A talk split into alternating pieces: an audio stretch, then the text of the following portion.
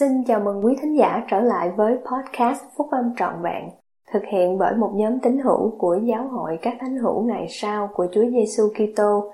Chúng tôi xin được chia sẻ cùng quý vị các nguyên tắc phúc âm giúp chúng ta có một cuộc sống hạnh phúc từ những bài viết đăng trong các tạp chí của giáo hội phát hành định kỳ vào mỗi tháng.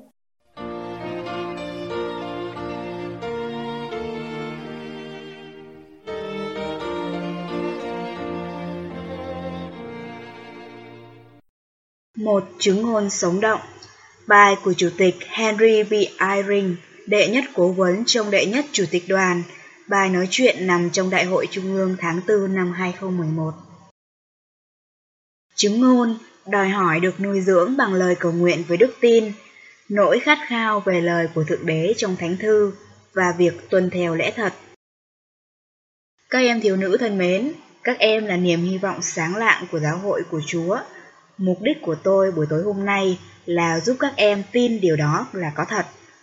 Nếu sự tin tưởng đó có thể trở thành một chứng ngôn sâu đậm từ Thượng Đế, thì nó sẽ định hướng những sự lựa chọn hàng ngày và hàng giờ của các em. Và rồi, từ những sự lựa chọn dường như có thể là nhỏ nhặt nhất đối với các em, Chúa sẽ hướng dẫn các em đến niềm hạnh phúc mà mình mong muốn.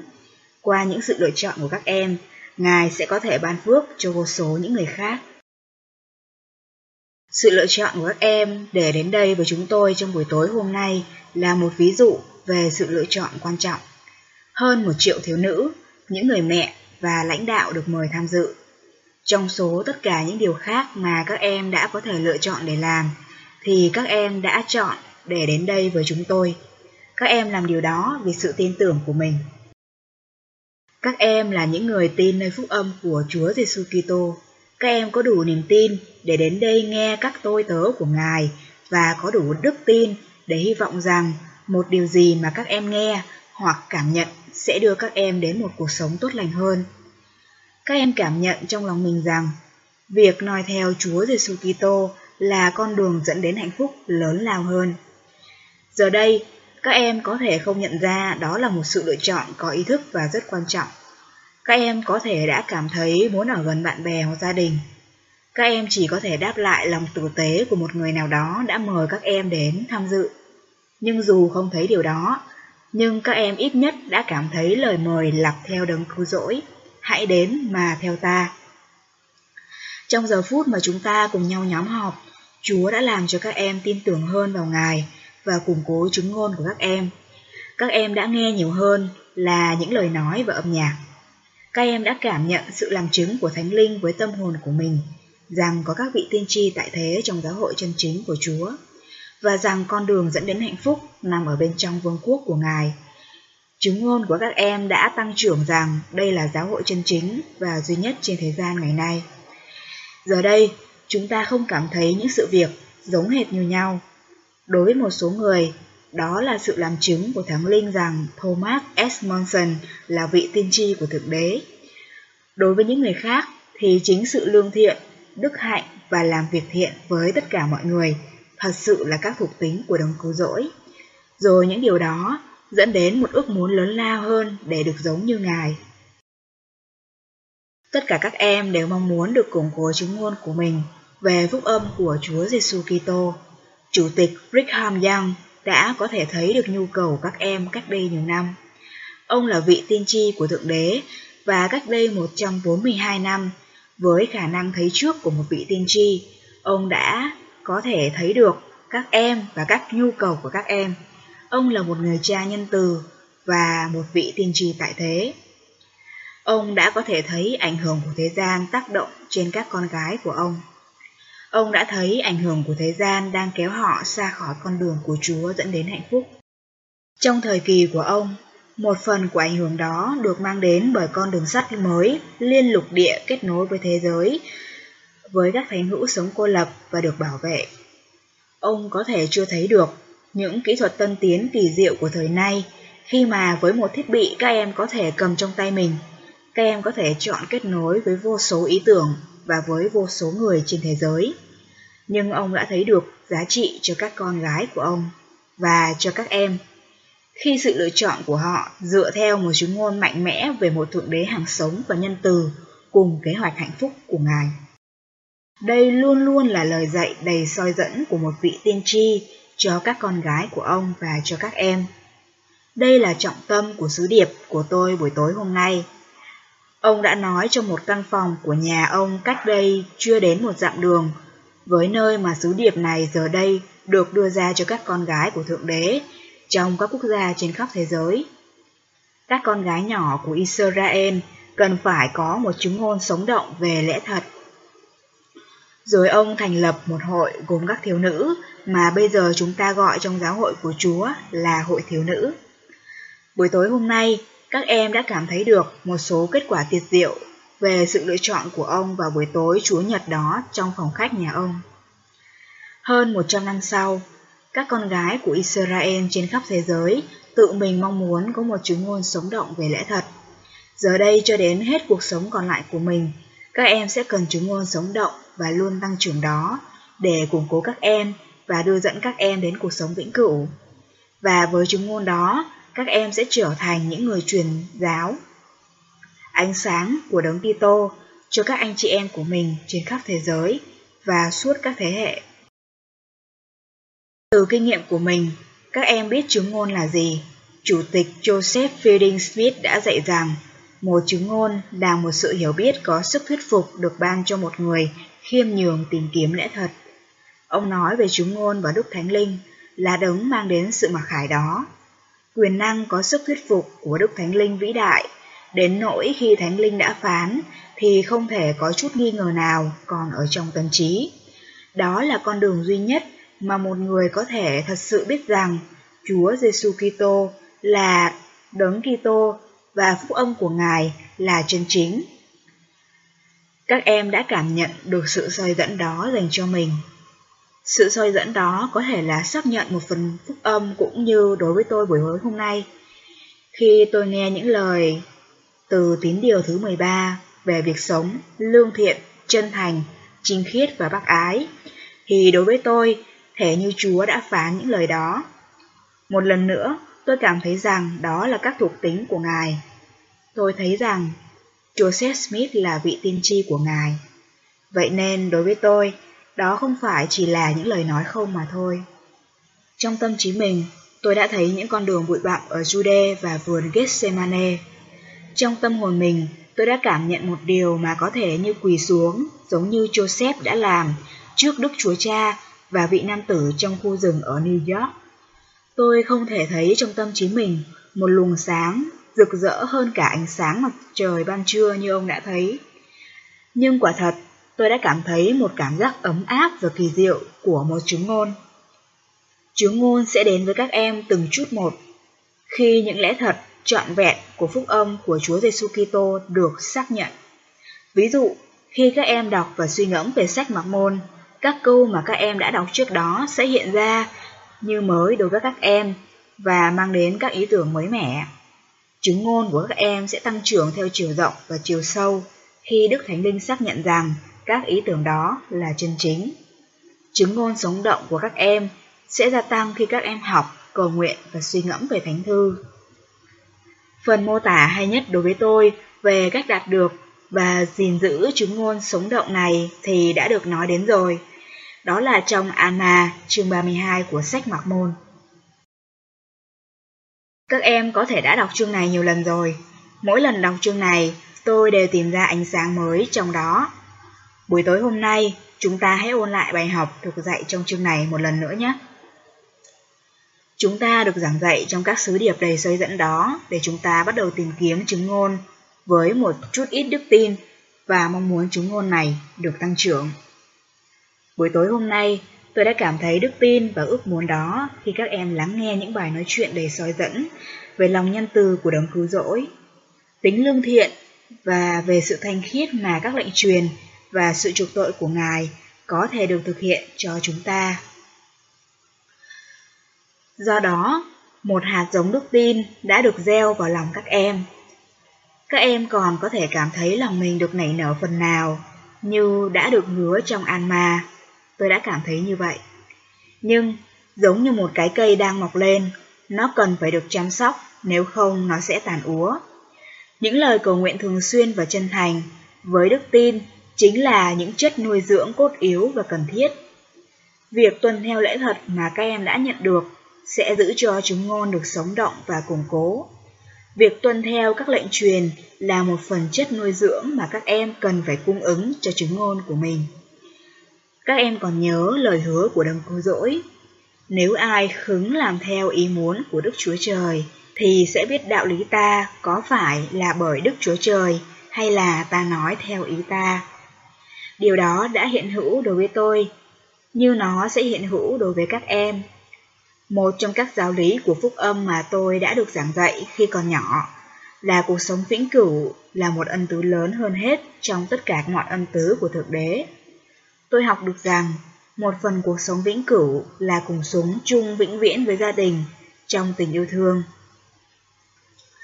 Từ khi tôi nghe được các lẽ thật đó lần đầu tiên và chúng đã được xác nhận cho lòng tôi, thì tôi cảm thấy bắt buộc rằng phải có mọi sự lựa chọn mà tránh cảnh bất hòa và tìm kiếm bình an trong gia đình và trong nhà của tôi.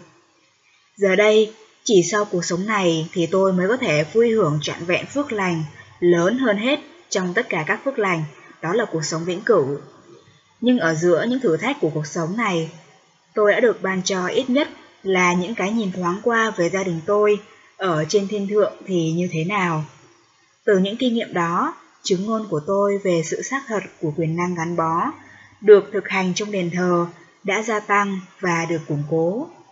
Việc nhìn hai đứa con gái của tôi chịu phép bắp tên trong đền thờ thay cho tổ tiên của chúng đã mang lòng tôi lại gần chúng và lại gần các tổ tiên mà chúng tôi đã tìm ra được tên của họ. Lời hứa của Eli rằng lòng của những người trong gia đình sẽ trở lại với nhau đã được bàn cho chúng tôi. Do đó, đức tin đối với tôi đã trở thành một sự hiểu biết chắc chắn, như chúng ta đã được hứa ban cho trong sách Anna. Tôi đã trải qua ít nhất một số niềm vui mà các tổ tiên của tôi đã cảm nhận được khi đứng cứu rỗi đến thế giới linh hồn sau khi giáo vụ trên trần thế của Ngài. Đây là phần mô tả trong sách giáo lý và giáo ước. Và các thánh hữu vui mừng về sự cứu chuộc của họ và quỳ xuống và xưng vị nam tử của Thượng Đế là đấng cứu chuộc và đấng giải cứu họ, thoát khỏi sự chết và các xiềng xích của giới. Gương mặt của họ sáng lòa và hào quang từ nơi hiện diện của Chúa tỏa ra trên họ, và họ hát ngợi khen thánh danh Ngài. Cảm nghĩ của tôi về niềm vui của họ đến từ việc hành động theo chứng ngôn của tôi rằng lời hứa của Chúa về cuộc sống vĩnh cửu là có thật chính ngôn đó được củng cố bằng việc tôi chọn hành động theo chính ngôn đó như đấng cua dỗi đã hứa như vậy. Ngài cũng đã giảng dạy rằng chúng ta ngoài việc chọn vâng theo, chúng ta còn phải cầu xin khi cầu nguyện để có được chúng ngôn về lẽ thật Chúa dạy điều đó cho chúng ta trong lệnh truyền của Ngài là phải cầu nguyện về sách mặc môn. Ngài đã phán qua tiên tri Moroni của Ngài. Này, tôi muốn khuyên nhủ các người rằng, khi các người đọc được những điều này, nếu vì sự thông sáng của Thượng Đế mà các người được đọc những điều này, thì các người hãy nhớ, Chúa đã thương xót con cái loài người biết bao, kể từ lúc sáng tạo ra Adam cho đến khi các người nhận được những điều này và suy ngẫm trong lòng. Và khi nào các người nhận được những điều này, tôi khuyên nhủ các người hãy cầu vấn Thượng Đế, Đức Chúa Cha vĩnh cửu, trong danh đấng Kitô để xem những điều này có thật không. Và nếu các người cầu vấn với một tấm lòng chân thành, với chủ ý thật sự cùng có đức tin nơi đấng Kitô, thì Ngài sẽ biểu lộ lẽ thật của điều này cho các người biết bởi quyền năng của Đức Thánh Linh và bởi quyền năng của Đức Thánh Linh, các người sẽ có thể biết được lẽ thật của tất cả mọi điều.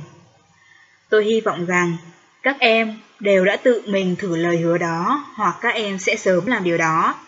Câu trả lời có thể không đến bằng một kinh nghiệm thuộc linh đơn giản và mạnh mẽ.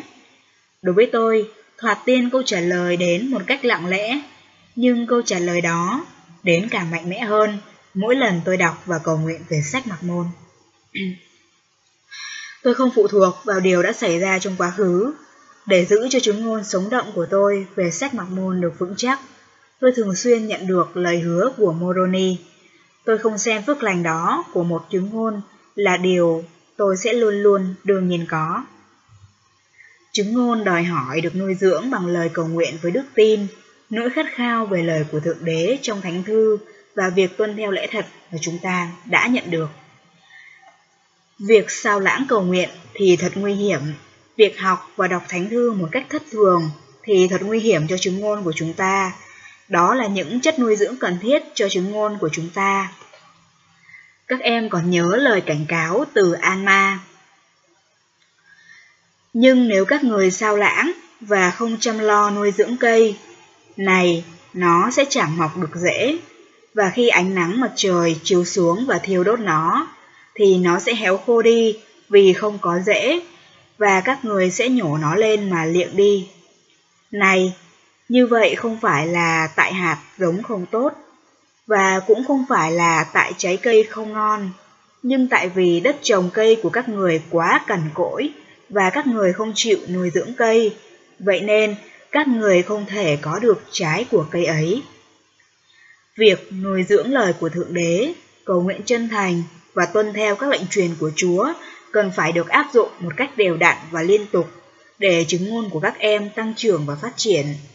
Đôi khi tất cả chúng ta gặp phải hoàn cảnh vượt quá tầm kiểm soát của mình, mà làm gián đoạn thói quen học thánh thư của mình. Có thể có những lúc mà vì một lý do nào đó chúng ta chọn không cầu nguyện. Có thể có những lệnh truyền mà chúng ta có lần chọn làm ngơ. Nhưng các em sẽ không mong muốn được ban cho một chứng ngôn sống động nếu các em quên đi lời cảnh cáo và lời hứa trong Ama. Và như vậy, nếu các người không chịu nuôi dưỡng lời của Thượng Đế, không trông đợi với con mắt của đức tin về những thành quả của nó, thì các người sẽ chẳng bao giờ hái được quả của cây sự sống. Nhưng nếu các người biết nuôi dưỡng lời của Thượng Đế, phải biết nuôi dưỡng cây từ lúc nó vừa mới bắt đầu mọc lên, với đức tin của mình, với sự chuyên tâm lớn lao, với sự kiên nhẫn trong niềm hy vọng trông chờ thành quả của nó, thì nó sẽ mọc rễ. Và này, nó sẽ trở thành một cây lớn mạnh cho tới cuộc sống vĩnh viễn. Và cũng nhờ sự chuyên tâm, đức tin và lòng kiên nhẫn của các người trong việc nuôi dưỡng lời của Thượng Đế, để nó có thể mọc rễ trong các người. Nên này, chẳng bao lâu các người sẽ gặt hái được trái của nó là trái quý giá nhất, là trái ngon ngọt nhất, và trắng trẻo hơn tất cả những gì trinh khiết. Và rồi các người sẽ thưởng thức trái ấy cho đến non nê, để các người không còn khát nữa. Thế rồi các người sẽ gặt hái được phần thưởng của đức tin, sự nhịn nhục, trong khi chờ đợi cây ấy sinh ra trái cho mình. Những lời trong câu thánh thư đó, trông chờ thành quả của nó, hướng dẫn lời giảng dạy khôn ngoan mà các em đã nhận được buổi tối hôm nay. Đó là lý do tại sao mắt của các em đều hướng về một ngày tương lai, tại một căn phòng làm lễ gắn bó trong đền thờ. Đó là lý do tại sao các em được giúp để buổi tối hôm nay thấy được chuỗi ánh sáng dường như vô tận được phản chiếu khi nhìn vào các tấm kính trên tường của một căn phòng làm lễ gắn bó, là nơi các em có thể được kết hôn trong đền thờ của Thượng Đế. Nếu các em có thể trông chờ một ngày như vậy với đủ ước muốn có được từ chứng ngôn, thì các em sẽ được củng cố để chống lại những cám dỗ của thế gian. Mỗi lần các em chọn cố gắng sống giống như đồng cứu rỗi, thì chứng ngôn của các em sẽ được củng cố. Sớm hay muộn, các em sẽ dần dần tự biết được rằng Ngài là sự sáng của thế gian. Các em sẽ dần dần cảm nhận được ánh sáng càng ngày càng gia tăng trong cuộc sống của mình.